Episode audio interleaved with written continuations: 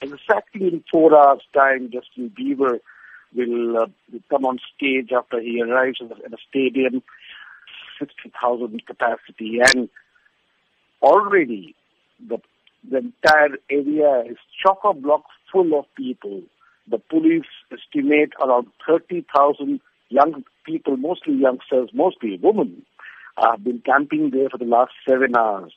And they have kept four gates, and the and the tickets range between six dollars, sixty dollars to thousand dollars, and the promoters say eighty percent of the tickets have already been sold between this morning. We understand that the Indian public are big fans of Bollywood artists and Indian music from across all regions, but are they receptive to international music, to the likes of Justin Bieber? Absolutely. I mean, one has to see that sixty percent of India's billion-plus people are young, and, and those in the urban areas are very well connected with international uh, or Western music culture.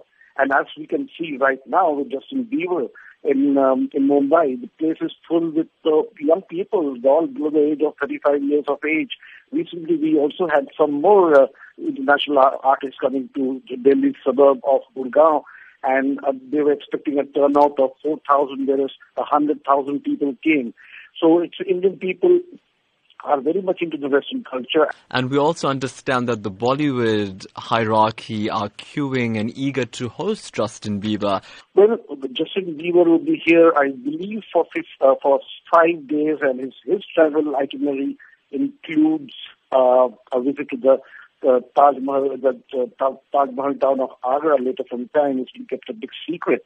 And you are right, the Bollywood, the Bollywood celebrity is absolutely uh, straining at the leash to be there, except for Deepika Padukone. She says she doesn't want to go. I don't know why. So we also understand that Justin Bieber comes to India with a bizarre list of demands. Could you tell us about them? It's absolutely outlandish. I mean, uh, we spoke to his promoters and they said that he has got along his ping-pong table, a PlayStation, a sofa set, washing machine, a refrigerator, cupboard, and a massaging table.